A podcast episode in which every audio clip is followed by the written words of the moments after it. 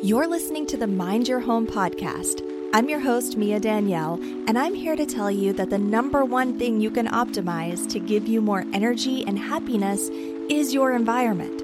If you're tired of the chaotic cycle and ready to feel energized at home with more simplicity, more energy, and less clutter, then welcome to the Mind Your Home podcast.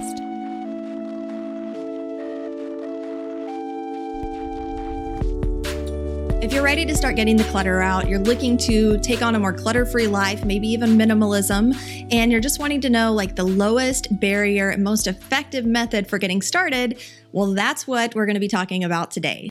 Following these simple steps is going to make sure that the process is low barrier, a lot easier. You'll notice that none of the steps that I share today are going to be overwhelming or exhaustive. And that's the point. Following this method that I'm going to share with you helps to remove the overwhelm and the feeling of being paralyzed by your clutter. So the very first step every single time this is the first step and really it's the first step in any kind of life change you're wanting to make if you want to be successful and that's something that i call the whats and the whys what exactly do you want and why do you want it? Now, I know this may seem like stupid simple, but it's really powerful. And let me tell you why. If you don't know what you want, you're going to end up with something else. Let's say you have a junk drawer, they tend to be in the kitchen, and you know, it's like always catching random things, and you can't find different items like a pen or the nail clippers or batteries or whatever because they're all shoved into this junk drawer, right? So you decide one day, you know what? I am done with the junk drawer. I'm getting the clutter out. And you do. You go through that drawer, you remove everything, you make it a beautiful, clear, organized little space, right? What happens a couple of months later? Psychology says that if you don't take any further action than just going through that physical removing things, your habits and your routines are going to take back over, and that junk drawer is going to yet again be a junk drawer in a couple of months. So, how do you stop that from happening? Well, the easiest way to stop that from happening is to have a clear vision for the space in the first place. Okay, so before you even remove anything out of the drawer, give that drawer some kind of a purpose because purpose transforms whatever is currently happening inside of that space clutter wise. So maybe you transform that space into like a little post office station where you keep your stamps and your envelopes and your letters. Does anybody even send mail anymore? Or maybe more realistically, you put your dish rags in that drawer. In the past, when I noticed that a drawer was starting to get, you know, all the random little miscellaneous things in the kitchen, I turned it into a rag holder. So all of our dishcloths and everything would be folded and neatly put in there. And that deters other people from putting things in that drawer too, because now it has a solidified purpose. That's true on a grander scale as well. If you have a vision of what you want for, let's say, your dining room, that maybe everybody is currently coming in and like throwing their bags and their jackets and all their random stuff at the end of the day on the dining table, if maybe that's the first place that they see, removing the clutter isn't going to be enough to make that space hold up. So you need to have a vision for the space that you can follow through, as well as a plan and a vision for what you want to happen with the stuff that's currently ending up on it. So, really, it's just about getting clear on exactly what you're wanting to experience inside of that space. Now, this is where it gets really fun and really deep, and you start pulling in kind of the energy of your space because our spaces are holistic. They're not just physical walls and stuff that's around you. You know, they invoke feelings, they give you certain energies, certain moods, certain levels of calmness or inspiration. Like our environments are capable of achieving all of these things. So you really want to get down to what is it that you want to experience inside every space of your home. And that may be different for different spaces. So for your bathroom, you may want to have kind of a spa like relaxed vibe, right? But you may want to have a very different vibe for your office area where you're wanting to be more awake and alert and inspired to create new things. You might want to have a little more of a, a poppy, inspirational wake up vibe. So, this is something that you really should consider for every space inside of your home in order to get that holistic benefit that I really love teaching about a lot of times when people try and fail and end up doing these decluttering cycles on repeat, it's because they just didn't really know what they wanted in the first place. They did not have a clear vision. They just went in and immediately started tossing things without really having an idea of what they wanted to feel, experience, and create inside of that space. The plan for creating is just as important as removing the clutter itself.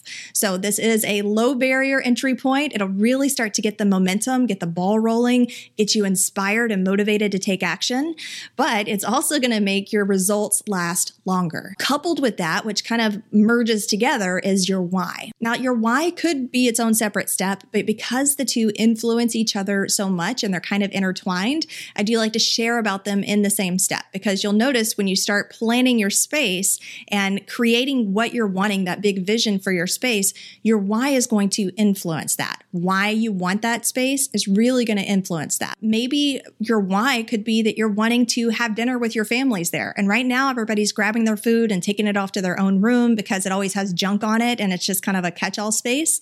And you would really love, you have this vision of you guys all sitting down together at the table, having dinner together, and just really enjoying it as the space that it was intended to be. And you're not really sure how to get there, but that's what you want. Okay. So having that vision mixed with that why is what's going to give you the power. So, really, the why, the reasons behind what we do is like the fuel that gets you from where you are to where you want to be. So it's like if you have a car and you're going in a direction, the direction is the what, it's the vision of what you're wanting. But the fuel, the gas that you put in the car to get you there, that's going to be your why.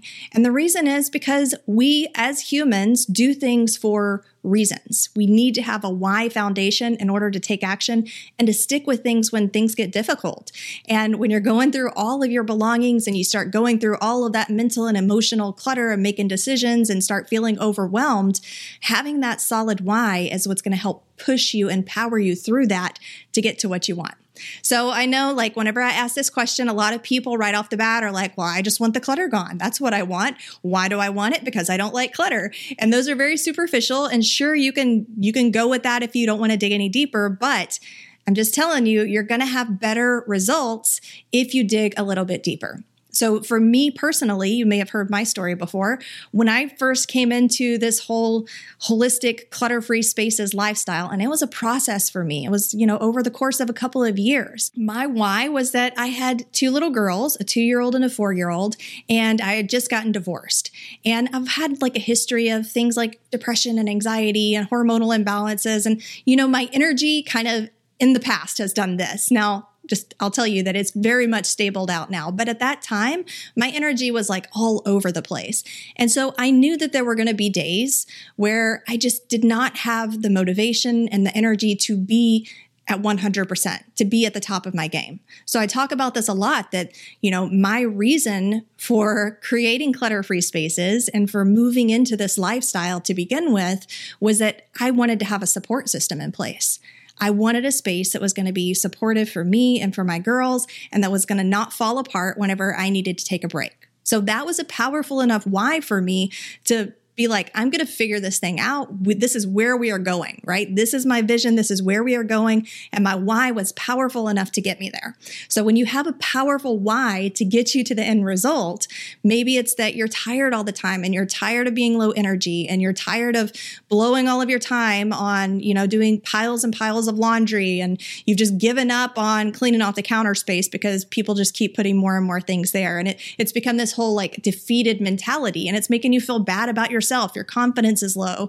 And you know, it just topples out into all of these different areas. So maybe your why is that you want to reclaim your space, you want to have more energy, you want to have more time, and you just want to feel better about yourself and feel better inside of the home that's supposed to be your haven. So it's not necessarily fast work. You may need to sit there and journal on it a little bit and really dig deep on what it is that you want from your spaces, what you want to feel, why it's important to you, what you're currently ex- experiencing that you don't want to experience anymore, and just get really down to the heart of that.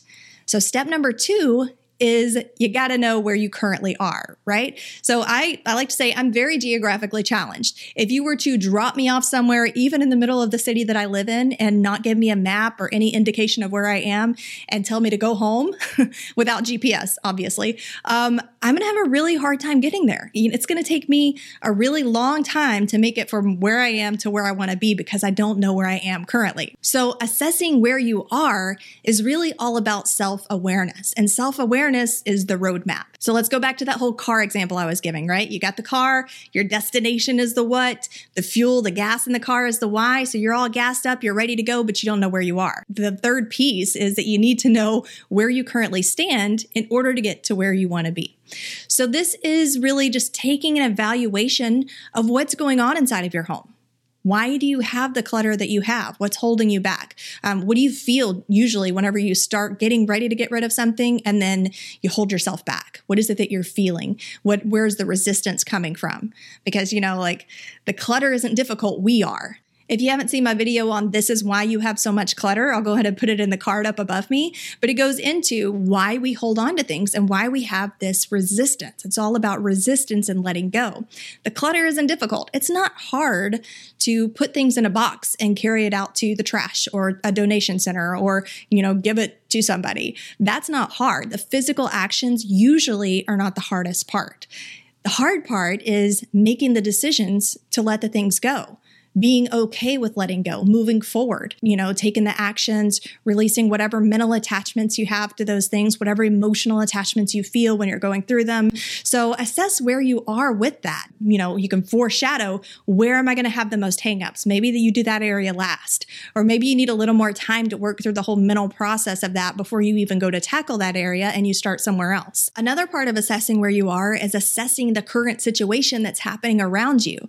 And I say this because a lot of people don't see their clutter. It's like you're only aware of what your brain feels like is urgent. A lot, the rest of it just kind of starts blending in with the walls eventually. One trick that I've heard people use is taking a picture of your space, like take a picture of your living room, and now all of a sudden you're noticing things that you didn't notice before. And there's a lot of clutter there that you're just not used to noticing because your brain has marked it as unimportant information that's always there. So becoming like intentionally aware of your spaces and your surroundings, what exists there. You know, one thing that I like to tell people to do is a floor check to intentionally look at the floor real estate in each of your rooms and pay attention to everything that's touching the floor. What all is touching the floor?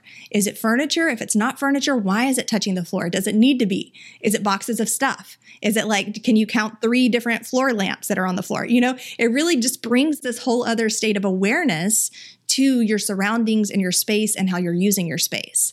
So again, awareness is the roadmap. Knowing where you are is important in order to get to where you want to be. So, those first steps the what, the why, the awareness those are the scaffolding for your success inside of your home, for creating a holistic and clutter free space. Once you get those down and dialed in, you're already going to feel so much more confident. So, the only other thing that you really need before you get started is to have an effective strategy. So, an effective strategy is not walking into your overcluttered basement and just diving in.